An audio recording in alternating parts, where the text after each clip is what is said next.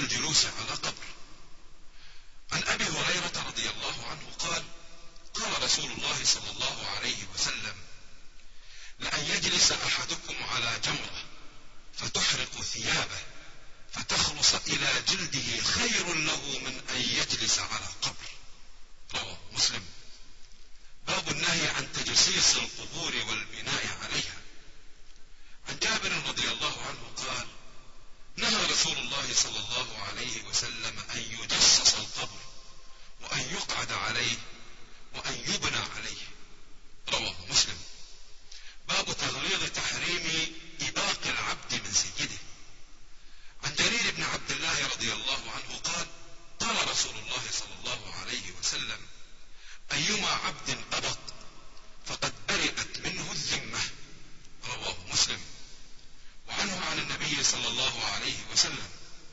إذا أبق العبد لم تقبل له صلاة. رواه مسلم. وفي رواية فقد كفر.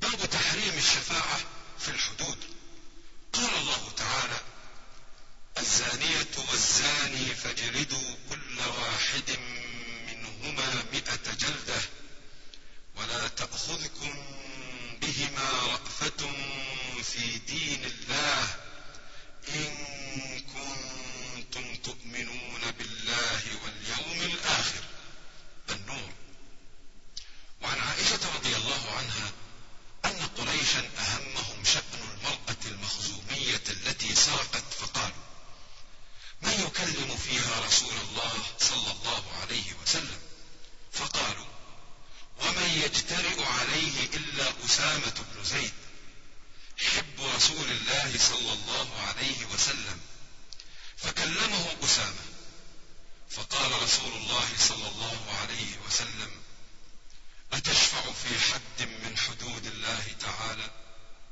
ثم قام فاختطب ثم قال إنما أهلك الذين قبلكم أنهم كانوا إذا سرق فيهم الشريف تركوه.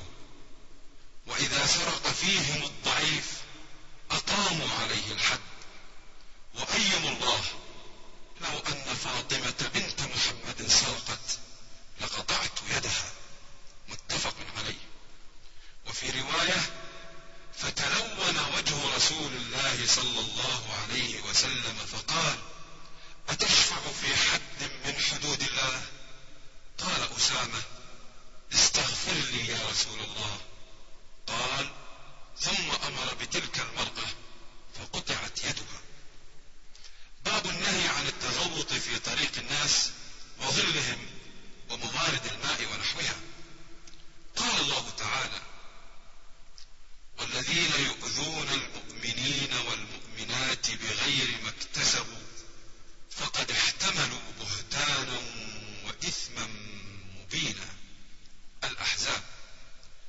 وعن أبي هريرة رضي الله عنه أن رسول الله صلى الله عليه وسلم قال اتقوا اللاعنين. قالوا وما اللاعنان؟ قال الذي يتخلى في طريق الناس أو في ظلهم. رواه مسلم. اتقوا اللاعنين أي الأمرين الجالبين للعن الباعثين للناس عليه والتخلي التغوط باب النهي عن البول ونحوه في الماء الراكد. عن جابر رضي الله عنه أن رسول الله صلى الله عليه وسلم نهى أن يبال في الماء الراكد. رواه مسلم. باب كراهة تفضيل الوالد بعض أولاده على بعض في الهبة. عن النعمان بن بشير رضي الله عنهما أن أباه أتى به رسول الله صلى الله عليه وسلم فقال إني نحلت ابني هذا غلاما كان لي. فقال رسول الله صلى الله عليه وسلم أكل ولدك نحلته مثل هذا؟ فقال لا. فقال رسول الله صلى الله عليه وسلم فأرجعه. نحلت أي أعطيت. وفي رواية فقال رسول الله صلى الله عليه وسلم أفعلت هذا بولدك كلهم؟ قال لا. قال اتقوا الله واعدلوا في أولادكم. فرجع أبي فرد تلك الصدقة. وفي رواية فقال رسول الله صلى الله عليه وسلم يا بشير ألك ولد سوى هذا؟ قال نعم. قال أكلهم وهبت له مثل هذا؟ قال لا. قال فلا تشهدني إذا فإني لا أشهد على جور. وفي رواية لا تشهدني على جور. وفي رواية أشهد على هذا غيري. ثم قال أيسرك أن يكونوا إليك في البر سواء؟ قال بلى. قال فلا إذا متفق عليه باب تحريم إحداد المرأة على ميت فوق ثلاثة أيام إلا على زوجها أربعة أشهر وعشرة أيام. عن زينب بنت أبي سلمة رضي الله عنهما قالت دخلت على أم حبيبة رضي الله عنها زوج النبي صلى الله عليه وسلم حين توفي أبوها أبو سفيان بن حرب رضي الله عنه فدعت بطيب فيه صفرة خلوق أو غيره فدهنت منه جارية ثم مست بعارضيها ثم قالت والله ما لي بالطيب من حاجة غير أني سمعت رسول الله صلى الله عليه وسلم يقول على المنبر لا يحل لامرأة تؤمن بالله واليوم الآخر أن تحد على ميت فوق ثلاث ليال إلا على زوج أربعة أشهر وعشرة قالت زينب ثم دخلت على زينب بنت جحش رضي الله عنها حين توفي أخوها. فدعت بطيب فمست منه. ثم قالت أما والله ما لي بالطيب من حاجة غير أني سمعت رسول الله صلى الله عليه وسلم يقول على المنبر لا يحل لامرأة تؤمن بالله واليوم الآخر أن تحد على ميت فوق ثلاث إلا على زوج أربعة أشهر وعشرة متفق عليه. باب تحريم بيع الحاضر للبادي. وتلقي الركبان. والبيع على بيع أخيه. والخطبة على خطبته. إلا أن يأذن أو يرد. عن أنس رضي الله عنه قال نهى رسول الله صلى الله عليه وسلم أن يبيع حاضر اللباد. ومعنى أن يبيع حاضر اللباد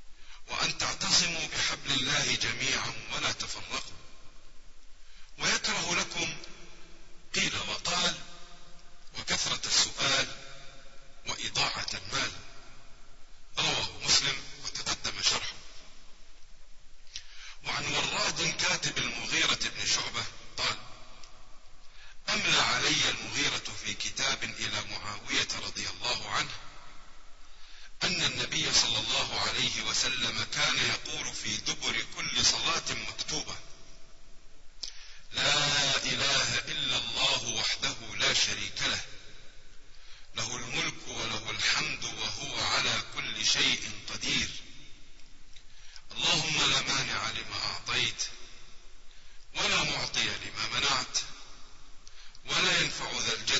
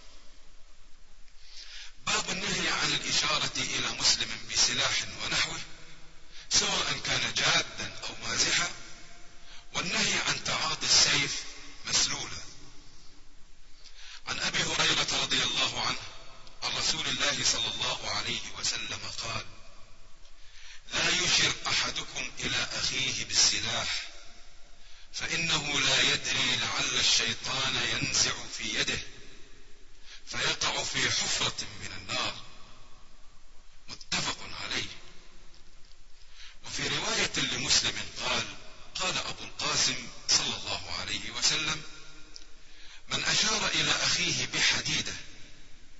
فإن الملائكة تلعنه حتى ينزع. وإن كان أخاه لأبيه وأمه. قوله صلى الله عليه وسلم ينزع. ضبط بالعين المهملة مع كسر الزاي. وبالغين المعجمة مع فتحها.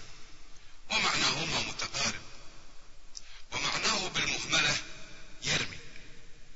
وبالمعجمة أيضا يرمي ويفسد.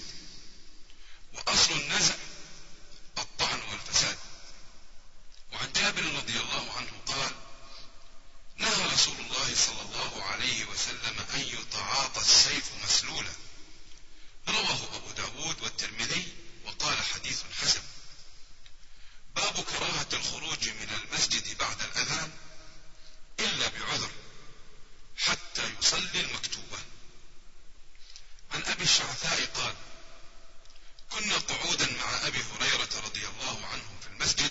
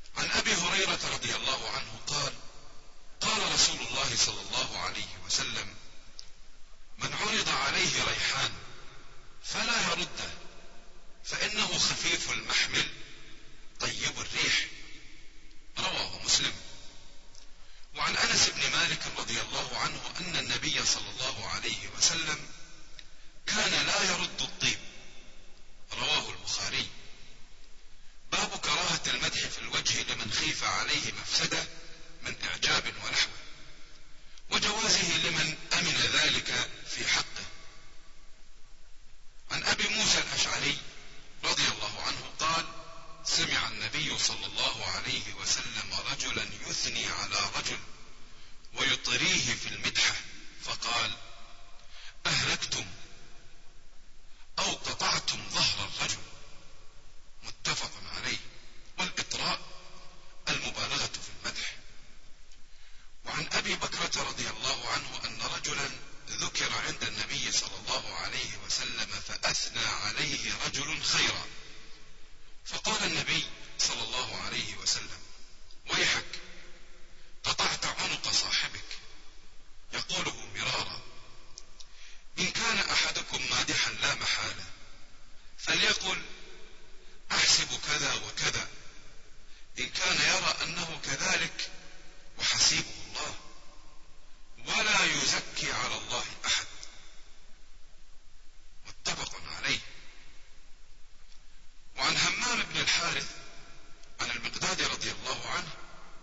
أن رجلا جعل يمدح عثمان رضي الله عنه فعمد المقداد فجثى على ركبتيه فجعل يحثو في وجهه الحصباء فقال له عثمان ما شأنك؟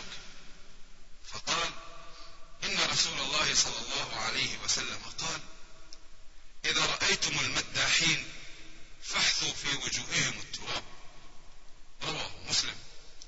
فهذه الأحاديث في النهي وجاء في الإباحة أحاديث كثيرة صحيحة. قال العلماء وطريق الجمع بين الأحاديث أن يقال إن كان الممدوح عنده كمال إيمان ويقين ورياضة نفس ومعرفة تامة بحيث لا يفتتن ولا يغتر بذلك ولا تلعب به نفسه فليس بحرام ولا مكروه وإن خيف عليه شيء من هذه الأمور كره مدحه في وجهه كراهة شديدة. وعلى هذا التفصيل ينزل الأحاديث المختلفة في ذلك.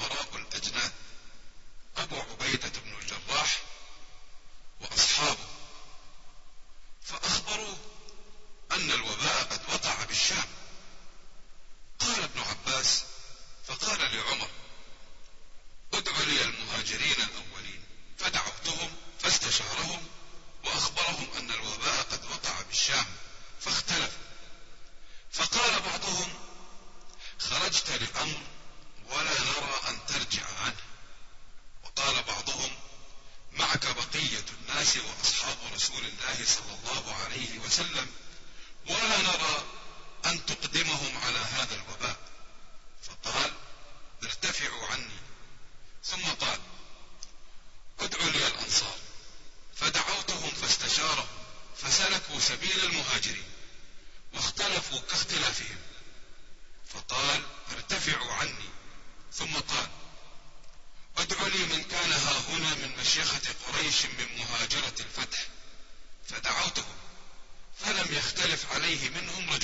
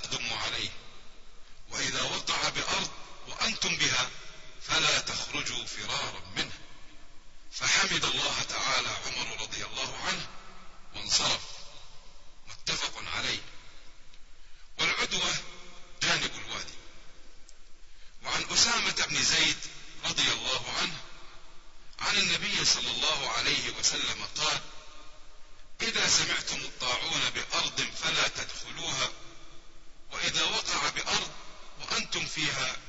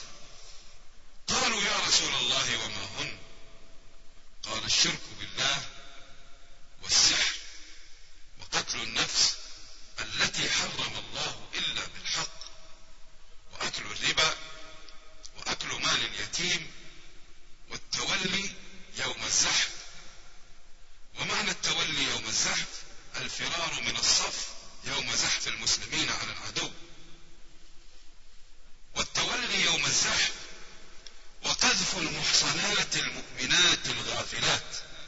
متفق عليه. معنى المحصنات العفيفات. قال الله تعالى إن الذين يرمون المحصنات الغافلات المؤمنات لعنوا في الدنيا والآخرة ولهم عذاب عظيم. باب النهي عن المسافرة بالمصحف إلى بلاد الكفار إذا خيف وقوعه بأيدي العدو. عن ابن عمر رضي الله عنهما قال نهى رسول الله صلى الله عليه وسلم أن يسافر بالقرآن إلى أرض العدو. متفق عليه. باب تحريم استعمال إناء الذهب وإناء الفضة في الأكل والشرب والطهارة وسائر وجوه الاستعمال. عن أم سلمة رضي الله عنها أن رسول الله صلى الله عليه وسلم قال الذي يشرب في آنية الفضة إنما يجرجر في بطنه نار جهنم. متفق عليه. وفي رواية لمسلم